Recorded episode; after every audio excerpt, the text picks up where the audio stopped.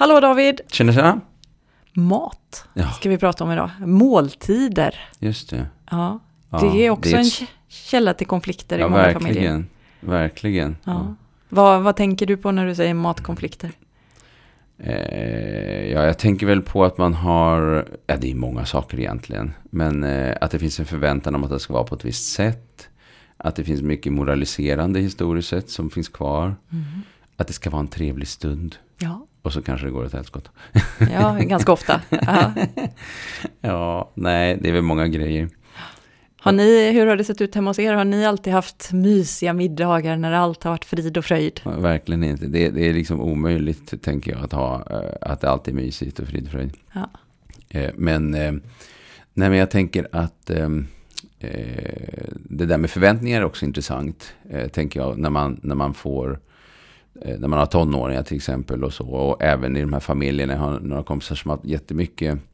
Alltså barnen har haft olika aktiviteter. De har i princip aldrig ätit tillsammans på, helg, på, på, på veckodagarna. Nej. Och sen så blir det liksom någon gång på helgen och sen kanske någon ska springa. Alltså det här att, att det är så annorlunda när barnen är 3, 4, 5 år. För då äter man alla måltider ihop på något sätt. Mm. Men, men, men sen fejdar det där ut lite. Eh, och eh, en del löser ju det där med typ söndagmiddagar eller andra lösningar liksom så. så att, eh, Just det. ja, hur ser det ut för er då?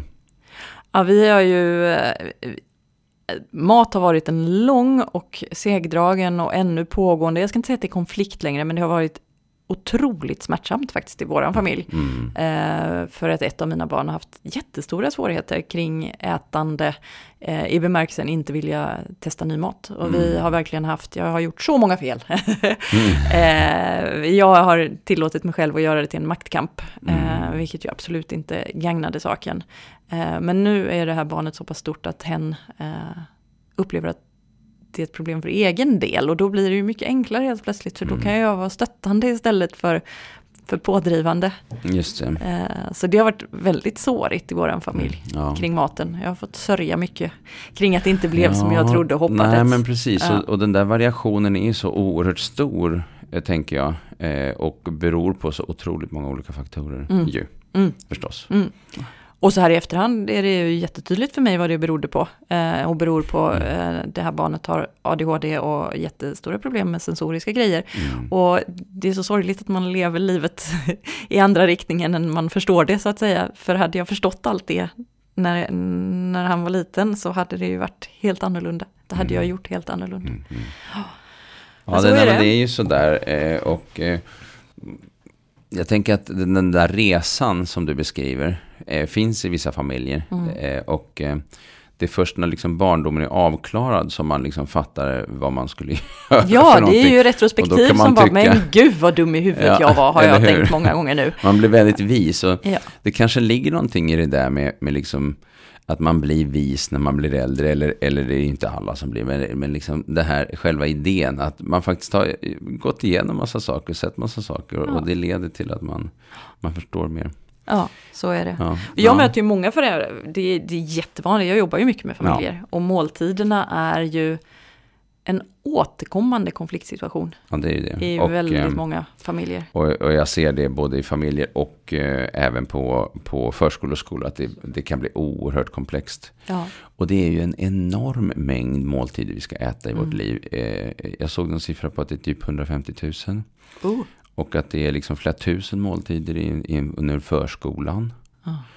Eh, och eh, i hemmiljön då, beroende på hur, hur man har det. Eh, det, det blir oerhört mycket. ja. Och har man då konflikter kring det så blir det väldigt, väldigt många konflikter. Ja, vi måste få till det liksom på ett bra sätt. Ja. Eh, så, verkligen. Mm.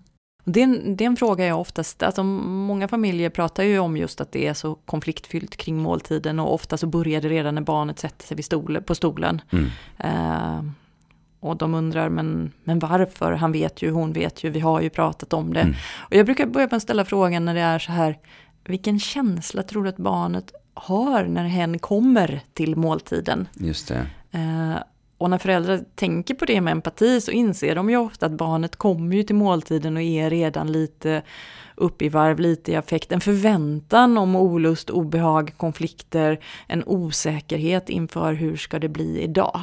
Särskilt eftersom det finns en historik. Exakt, precis, konstigt. just därför. Mm. Ja, har man alltid haft bra måltider är det ju inte så, men Nej. har man haft mycket konflikter. Och det där, det behöver vi förstå, att Mm. den historiken påverkar hur måltiden blir idag. Just det. Ja. Mm. Eh, Så det tänker Och jag med är riktigt viktigt. små barn så kan vi liksom inte, alltså då, då är det inte så lätt att prata om det. Vi agerar ofta ute i, Mm. i det snarast. precis. och, och ju äldre barnen blir, desto mer kan man också prata om de egna tankarna kring måltiderna, som, vilket ju förändras. Exakt. Men det leder ju inte per automatik, bara för att man har pratat om någonting, att det blir så. Nej, det hade ju varit fint. ja. Men jag tänker också att något annat vi behöver prata om faktiskt. Mm. Kanske om vi är två föräldrar så behöver vi prata om det. Vi som ändå sätter tonen kring måltiden. Det är ju våra egna förväntningar kring vad Mm. är en bra måltid och våra värderingar kring mat. ja. Eh, våra inställningar, liksom, ja men vi är en familj som tycker att det är okej att äta vad som helst, mat är bara näring. Eller har vi massa idéer kopplade till hur man äter, att man ska vara Mm. tacksam för maten, att vi ska äta kravodlat och näringsriktigt. Alltså allt det där, ju tydligare vi gör det för oss själva, Mm. eh, desto lättare tror jag det är att, att, att liksom komma till en lösning som funkar för alla. Mm. För om vi inte ens har tydliggjort det för oss själva och varandra, då blir det jättesvårt. Ja, det blir svårt. Ja, Mm. Ja, och då ligger det och gror där istället. Som Ja. en irritation blir det ju. precis. Besvikelse och så. Mm. Och, och jag tänker måltiden är ju så många faktorer. För det är ju just intagande av mat. Men det är också en social arena. Ja.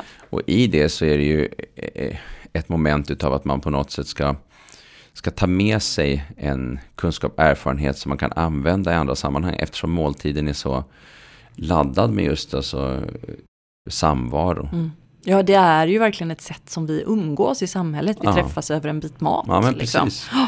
Eh, Och därigenom så blir ju också måltiden en, ja, men vi ser ju det ofta som en pedagogisk situation också. Mm. Det är inte bara social samvaro utan vi ska lära barnen någonting Mm. också. Just och det är något jag har eh, reflekterat över, det här ordet som förekommer i pedagogiska sammanhang, måltidssituationen. Ja, det är intressant. Ja. Det säger man inte alltid om första dejten. Nej, hur ska vi ha det här vid vår måltidssituation? Nej men visst är det spännande att Ja. just med barn och kanske också då som äldre, du sa med äldre. Ja. Så har vi massa liksom pedagogiska Ja. ambitioner kopplade till Precis. måltiden. Och jag ibland undrar om det behövs om inte barn bara lär sig genom att se hur vi, hur vi gör. Det är ju det man lär sig av. Ja. Hur, man, hur man gör. Och, och jag tänker att det, det är också att det blir så tråkigt när det blir så mycket uppfostran kopplat Ja. till situationen. Men, men det ligger där väldigt starkt. Mm. Eh, en slags idé om att man ska vara på ett visst sätt och göra på ett visst sätt. Och det är ju så olika i olika familjer tänker jag. I vissa eh, familjer har, de ju, eh, har man jättehårda liksom, regler kring saker och Mm. ting.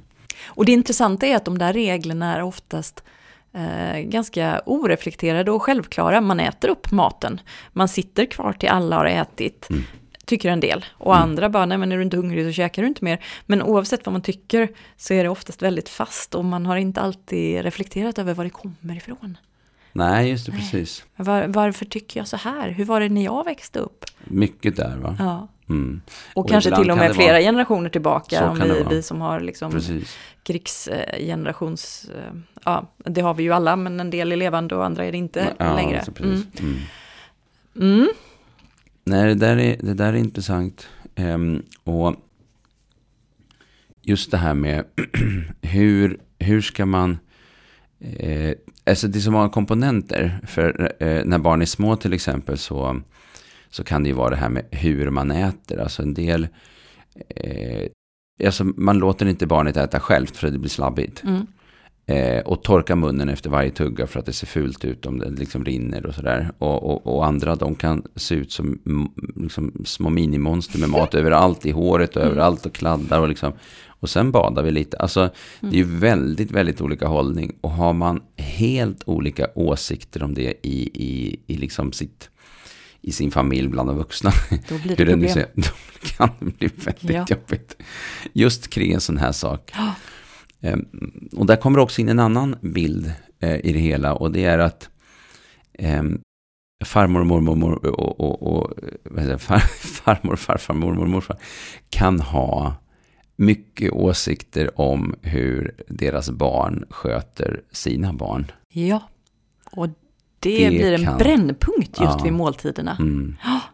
Kan bli ställa till det riktigt och, Och just alla de här starka kopplingarna, eller det här starka känslomässiga som kan uppstå mellan eh, klassikern är ju svärmorsfrågan liksom. Eh, men, eh, men och hur man liksom hanterar hela den här mm.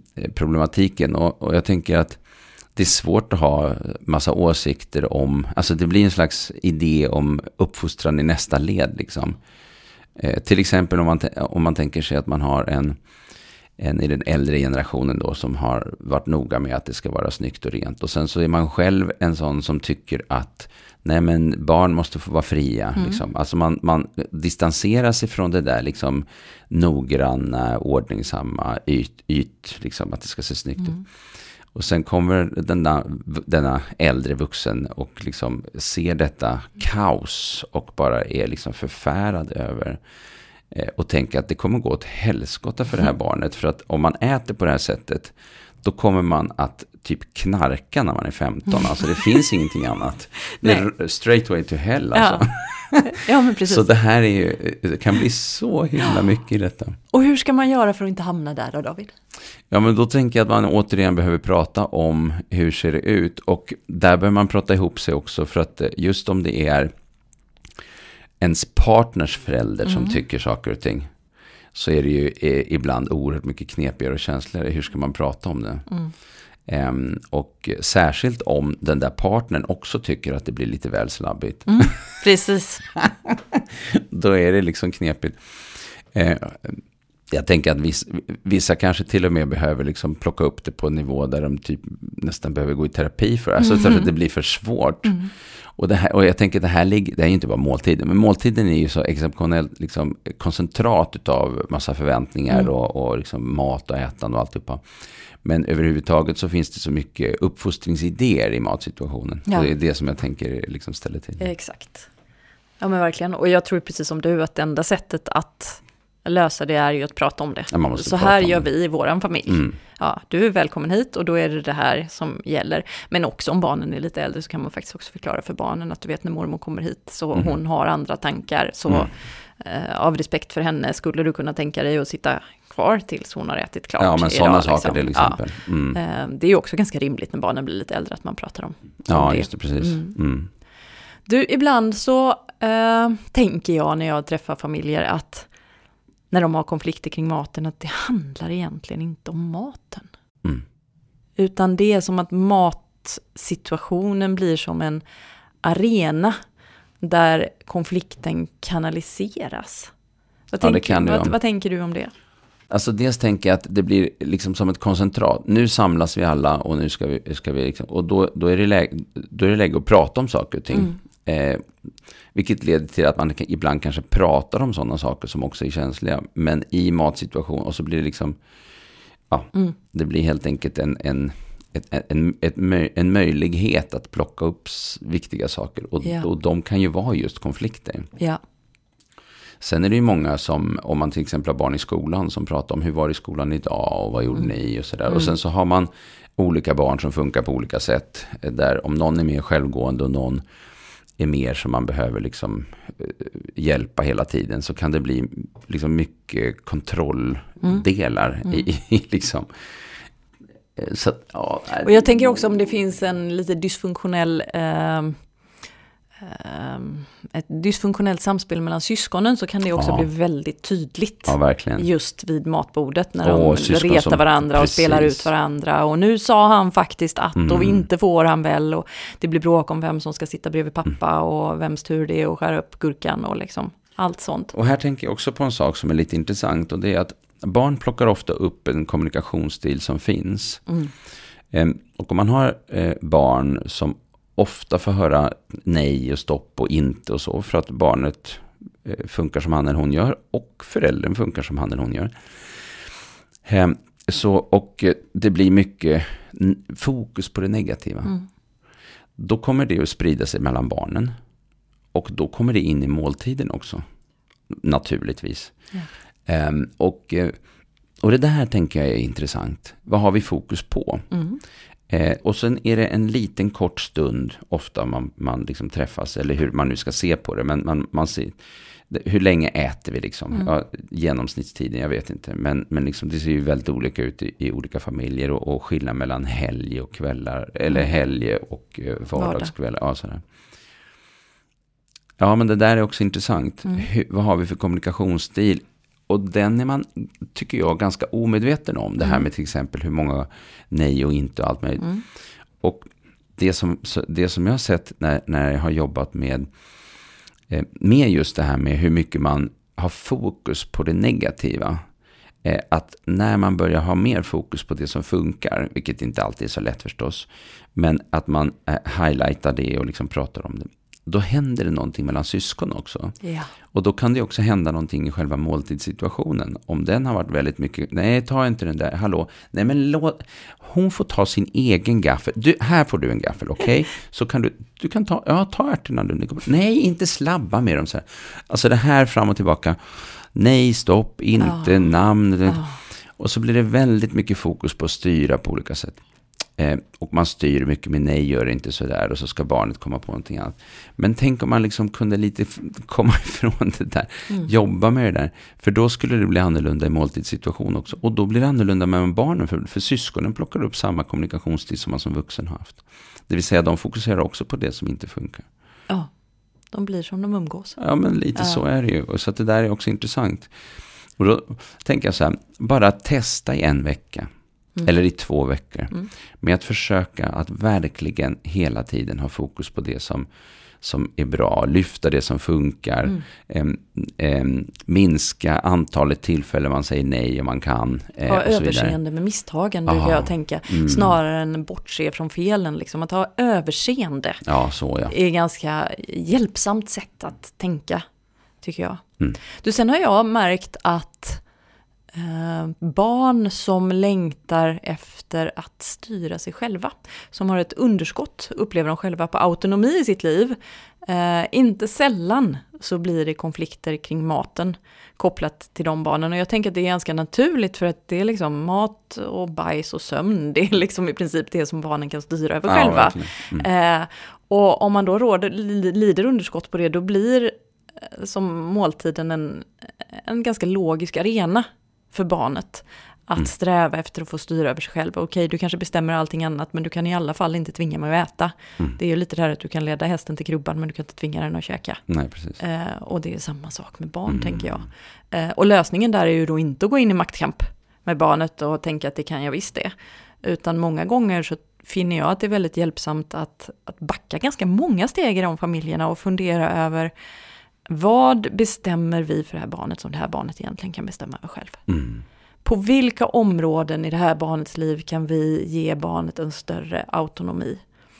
För om barnet får det där behovet av autonomi tillgodosett på andra områden, till exempel när det gäller vilka kläder man klär på sig eller om man ska duscha före eller efter middagen och om man ska sova med huvudet upp och fötterna ner eller tvärtom. Om man får bestämma på massa sådana områden så, så blir, behöver man inte använda maten som en arena för att få det där jätteviktiga behovet av autonomi mm. tillgodosett. Det blir som eh, en, en, en möjlighet att just göra det i, i de sammanhangen. Ja. Ehm, eh, och att man behöver stötta upp på andra mm. arenor för att mm. inte just måltiden ska vara det som drabbas. Exakt. Ja. Ibland så beskriver jag barnets autonomi som en Eh, alltså som att de har en flaska som behöver bli påfylld. Mm. Och om Just det är väldigt tomt i ja. den där flaskan, då kommer barnet att bråka om maten och om eh, att gå på toaletten och att sova och massa alla mm. liksom, saker de kan för att den här flaskan, det där behovet måste bli påfyllt. Mm. Men om jag då som vuxen ser till att fylla på i den där flaskan så att det finns en vettig nivå hela tiden, eh, då behöver inte barnet använda måltidssituationen eh, som ett sätt att fylla på i flaskan. Nej, just det. Jag Nej. Mm. Så att det blir som ett förebyggande helt enkelt. Just det. Ja. Mm. Um, och det har jag med de familjer jag jobbat upplevt att det är väldigt, väldigt hjälpsamt mm. att börja fundera kring vad bestämmer vi över det här barnet som barnet kan bestämma själv. Um, Spännande. Vad har vi eh, mer att tänka på ja. när det gäller maten och David? Ja, vad har vi mer? Alltså jag tänker att det finns massa sådana här små tips som kommer hela tiden. Vi kanske kan ta några av dem, att eh, det är ofta hjälpsamt för barnet. Eh, upplevelsen kring måltiden kan eh, förbättras om barnet får vara med och planera maten. Mm. Får vara med och förbereda. Just det. Får lägga upp maten själv på sin egen tallrik. Får bestämma själv när han är mätt. Ja, och sen finns det en intressant grej tänker jag. För det finns ju en del barn som slänger, barn som slänger i sig maten och sen vill de gå. Ja. Jag tänker små, små barn, säg nio månaders, sitter i en sån här liten stol eh, och äter. Och det kan se ut hur som helst, men i alla fall. Eh, och när barnet har ätit klart och är mätt, då, då, då kan barnet bara skjuta undan. Liksom, mm. och, färdig. Färdig liksom, ja. Och eh, då är det liksom, men en del har en likartad hållning fast högre upp i åldrarna. Ja. Att när jag är klar så är jag klar. Att bara sitta och vara blir problematiskt. Ja. Eh, och då kan det ju funka, eh, till exempel sånt här med, jag menar att det finns gurkstavar att sitta, eller morotstavar att sitta och tugga på om det nu går. Alltså att man försöker hitta någonting som gör att man kan sitta lite längre. Mm. Eh, eh för en del barn kan det där ha jättebra mm. betydelse. Mm. Sen tänkte jag på en annan sak, och det är ju det här att man äter med ögonen också. Ja. Och, det, och det liksom, när det, ja, i vardagslag så ser ju det där väldigt olika ut i olika familjer hur man gör. Men, men att det där är någonting att fundera över. Mm. Och, och, det är ju inte alltid en kostnadsfråga enbart i det där med Nej. att äta med ögonen. Eh, gröt ser ju inte snyggt ut liksom. Men, eh, och så äter man gröt till middag så, så är det som det är liksom. Mm. Men då kan man ju fundera Fast man kan på, lägga sylten snyggt på den. Ja, men lite så också. Och sen så kan man ju fundera på, men om vi har liksom bröd eller om vi har andra grejer. Ja, men kan man ha liksom lite, kan man köpa röd paprika, gul paprika, alltså ja. lite det där ja, gula tomater. Alltså att man växlar. Mm. Eh, och det låter kanske banalt och det kanske inte kommer att lösa de konflikter man har om man stora konflikter. Men det finns också med som en komponent, tänker jag, som inte är helt oväsentlig. Nej, mm. precis. Och sen tänker jag att fokus på måltiden ska vara just njutning positiv ja. samvaro snarare mm. än uppfostran eh, och näring. Alltså näring är en bieffekt att, av njutning och samvaro i det här ja, fallet. Ja, för det där är intressant. För jag tänker att många vuxna är nog inte, ens, inte så himla medvetna heller hur ofta de går in och uppfostrar sina barn i olika Nej. sammanhang. Utan det går per automatik ja. på något sätt. Man tänker, man tänker inte på att det får... Men, det kan, men, men om det finns en negativ laddning kopplad till det, mm. vilket det ju eh, kan göra om man säger nej, gör inte sådär. Det, nej, om det, alltså, och så kommer någon kommentar om att eh, det är taskigt mot eh, stora syster, lilla syster mm. eller någonting. Mm. Eh, då, eh, då blir det väldigt mycket negativt. Ja. ja. Och så tänker man inte på hur mycket uppfostran det är. Sen tänker jag på en annan sak också som finns med och det är det där att eh, du måste äta upp. Oh.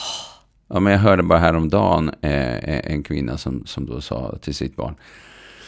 Eh, att du måste äta upp alla pannkakorna innan du får glass. Och då tänkte jag så här, men Varför det? vad är nytt? Alltså är verkligen pannkakor nyttigare än glass? Ja. Det, det, blir så himla intressant. Ja, det, det var så mycket uppfostran. Det finns det här moral kopplat till det. Otroligt mycket. Och det här barnet var ju några år gammalt. Liksom. Men jag tycker att det är, det är liksom... Ja, Men du, även om pannkakor är nyttigare än glass, om vi antar det i ett parallellt ja, universum. Ändå, ja. Så? Alltså ska du, har du nu bestämt dig för att servera glass, då kan du inte villkora. Eller det kan du ju, men det blir ju sällan bra. En del säger då att, ja men, eh, om vi serverar efterrätt så äter barnet vill inte äta maten. Utan Nej. gång efter gång så blir det så att barnet bara vill sitta kvar och äta efterrätt. Ska man verkligen få efterrätt om man inte har ätit mat? Eh, och jag hävdar bestämt att det ska man, för att det blir ingen bra miljö kring måltiden om vi ska hålla på och villkora efterrätten med mat. Däremot, om man har en upplevelse av att barnet bara alltid går på, på liksom sockret och, och frukten efter, då kanske man ska fundera över om man verkligen ska servera efterrätt. Överhuvudtaget? Ja, överhuvudtaget och framförallt inte varje dag. Nej. Utan då är det kanske under en period så att vi har inte efterrätt. Och utan då att säga, ja nu kan vi inte ha efterrätt i den här familjen för att. Eh, det blir ja, bara... Det finns en annan grej man också kan göra och det är ju, det beror ju på hur man har, hur man har det med efterrätt och allt men, men eh, det är ju att man förskjuter det tidsmässigt. Ja. Så att eh, eh om man äter middag då liksom, så, så tar man det senare eller mm Eh, eh, om det nu går. Men, ja. men det, det beror ju på barnets ålder och, och, när man ska lägga sig och allt möjligt. Men, men det är lite intressant det där att eh, det finns en idé om den sammanhållna middagen Mm. eh, i vissa familjer väldigt starkt. Ehm, och eh, den inkluderar att man sitter tills man är igenom hela köret. Det kan ju vara förrätt, huvudrätt, varmrätt ibland. Och alla ska vara klara. Ja. Ja. Och så ska vi umgås. Ja, så och ska vi- fan med ha det trevligt också. och jag tänker, ja, det är verkligen något jag har tänkt på den här diskrepansen mellan idealbild. Jag tror att väldigt många familjer har en idealbild kopplat till middagen. Mm. Som handlar liksom om att det är mysigt och trevligt, alla hjälps åt, alla är glada, man lyssnar på varandra. Mm. Och så sätter man sig ner och äter, man tänder ljus och så är det liksom som att ingen vill bryta upp från måltiden för att det är så himla trevligt. Jag tror att många har den längtan. Och i själva verket så är middagen mer så här, makaronerna kokar över, alla slåss om vem som ska äta med det, den röda gaffeln. Eh, och de bråkar om vem som ska sitta bredvid pappa. Och ett barn har redan tagit yoghurt för han kunde inte vänta. Och ett annat barn glider ner från stolen innan maten var slut för att eh, ja, han var nöjd. Eh, och så blir det bara kaos. Och där någonstans i den där glipan mellan idealet och verkligheten, där uppstår ju väldigt ofta frustration och bitterhet och besvikelse. Eh, och jag, jag kan förstå drömmen. För den handlar om en längtan efter, jag tror den handlar om en längtan efter gemenskap. Mm. Den handlar om en längtan efter liksom avslappning. Och även liksom så här kärlek och omtanke. Många kryddar ju liksom måltiden med kärlek nästan. Och det är klart att det Mm. och lägger in väldigt mycket värderingar Ja. i det då. och det Här blir ju liksom. jättehårt Mm. när barnet då tackar nej eller går från bordet bara, men min kärlek då? Eh, Det blir Och- som men- otacksamhet då. ja men precis, exakt. Och då är det många som frågar så här, men hur ska jag uppnå den här drömmen? Mm. Eh, och jag brukar faktiskt säga att uh, med våran erfarenhet också eh, i min familj, ibland så ska, jag- tycker jag man ska fundera över om man verkligen ska jaga den drömmen. Mm. Jag brukar säga, skit i drömmen, verklighetsanpassa lite istället. Liksom. Eh, alltså alla femåringar kan inte sitta still vid maten. Och de allra flesta barn tycker att glass är godare än mat. Och en sexåring bara ramlar av stolen för det är så de är byggda. Ehm, och kanske ska det få vara okej Mm. under en period. Att man går när man har ätit klart, att alla kanske inte alltid äter samma mat. Att liksom vi, vi har inga tända ljus för det blir bara brandfarliga experiment. Eh, och, och så, det betyder ju inte att man ska ge upp på de här behoven, det är dit jag vill komma. Det betyder inte att jag säger nej till gemenskap, kärlek och omtanke, utan det betyder att jag behöver tänka om.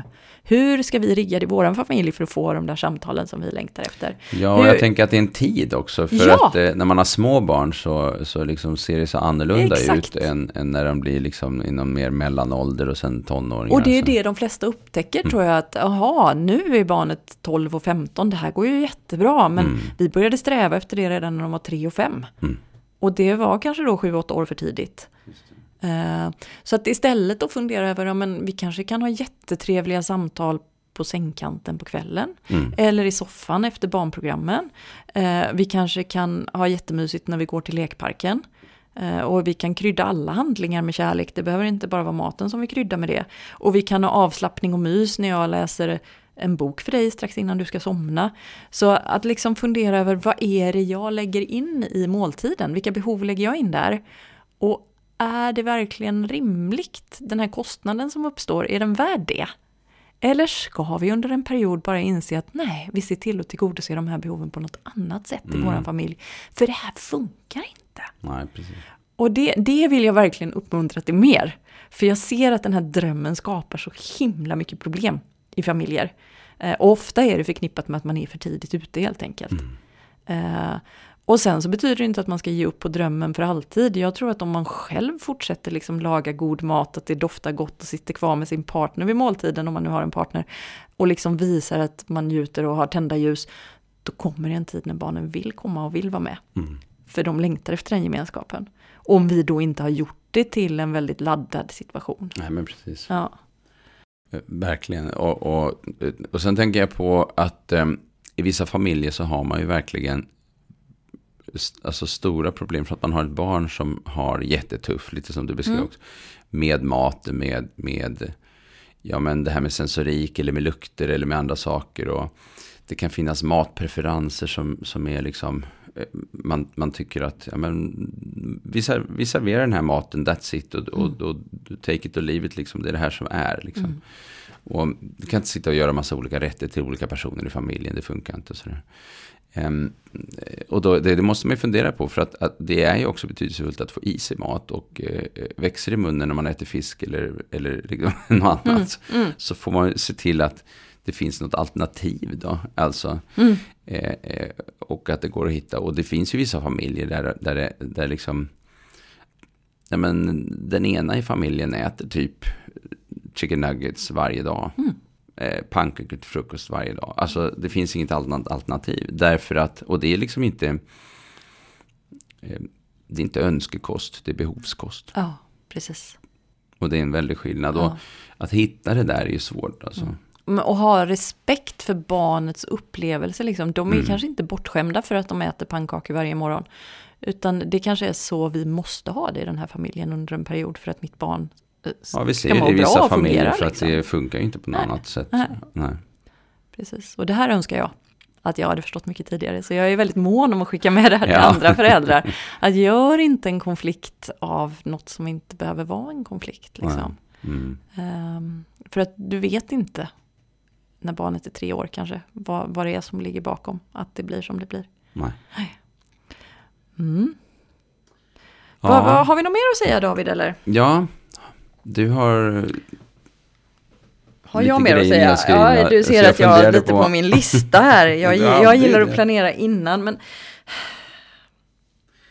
eh. jag tror att jag har fått med det mesta av det jag ville säga mm. faktiskt. Ja.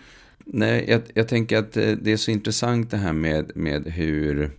Vad, man, vad känner vi i våran familj att vi vill skapa för typ av måltid? Och ja. Nu pratar jag inte om, om familjer där det finns eh, liksom just det här äh, jättestora svårigheter med, med liksom, särskild kost som måste, utan bara generellt sett, vad vill vi ha för, för liksom, anda? Så, ja. vad, vad, vill vi att barnen tar med sig?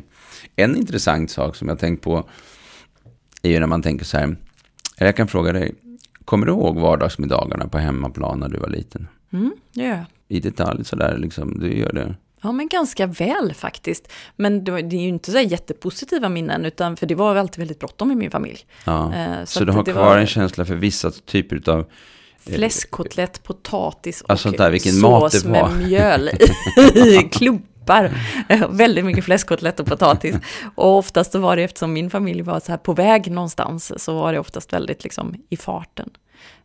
Um. För jag tänker att det man ofta kommer ihåg från, från måltider, eh, eller från barndomen, det är liksom vissa rätter som mm. finns med. Och så kan det vara eh, huvudstämningar. Liksom. Ja. Eh, men, eh, och sen udda händelser. Ja. Specialtillfällen liksom. Men de där vardagliga, alltså att skilja ut vardagarna som var hyfsat lika, ja, nej, de skiljer man inte, inte ut. Nej, men precis utan det är liksom det här. Jag minns när mina föräldrar, min bror är tre år yngre än mig, så mm. ibland så fick jag gå och låtsas lägga mig med honom på kvällen. Och sen så kom de in och hämtade mig och så smög vi ut och så fick jag äta middag med mamma och pappa efter att min bror hade somnat. Alltså det var så spännande och så mysigt. Och det sitter ju verkligen kvar mm. fortfarande. Fondue var också så här, ja. fondygrytor, man hade ju eld på bordet bordet nästan. Ja, det. det. var ju också jättespännande. Ja. Ja, nej, men det där är spännande. För man har en idé om att man vill ge barnen någon slags känsla för eh, liksom att måltiden är en bra, en, en bra, en bra tid. Liksom. Situation, liksom. ja. Men, eh, det beror ju på hur det ser ut, eh, om hur mycket konflikter det är. Men eh, under en period kan det också vara så att det är väldigt mycket konflikter. Sen efter ett tag så, så är barnen äldre och det blir annorlunda och man ändrar sina förväntningar. Och plötsligt så är en del av de där konflikterna som man hade plötsligt borta. Mm. Det är inte längre liksom. Nej. Och eh, den här idén man hade om att man skulle liksom ge barnen en slags positiv, eh, hela den där, den här konflikterna, liksom man tänker att det här kommer att leda till att det verkligen går åt fanders, liksom, mm. bara för att det är konflikt så fejdar det ut liksom. Mm. Och sen kanske det inte, inte, inte var så liksom, farligt. Och, eh, men, men det handlar ju om att man fångar upp också, tänker jag. Eh, för jag tänker på det här med vad man fångar upp för, för samtalsämnen och, och, hur man pratar och ja. på vilket sätt man pratar. Att man kanske får hitta saker så att inte man...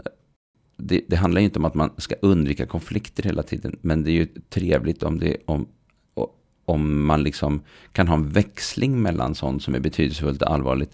Eh, och sånt som faktiskt också är positivt. Exakt, att inte låta måltiden bli samtal, liksom tiden när vi tar upp alla problem i familjen. Nej men precis, Nej. för jag, jag tänker att det där är också en, en viktig faktor. För då är ju, då blir ju inställningen att nu ska vi äta och prata problem. Ja, precis. Gud vad gott, vi kryddar maten med lite problem. Ja, nej men precis. Det blir inte så himla lyckat. Nej, det blir inte så himla lyckat. Nej. Det blir inte. Jag hade någonting mer jag ville säga. Vad Mm. fasiken var det? Åh, nu får jag svära i. Aj, jag svalde det. Ja, Ja. Det, men vi ska ju prata fler gånger så att eh, det kan poppa upp. Jag kan komma, det kan komma som en liten asterisk i nästa avsnitt. Du, ska vi säga tack för idag Ja, och smaklig måltid? Smaklig måltid. Hej då. Hej.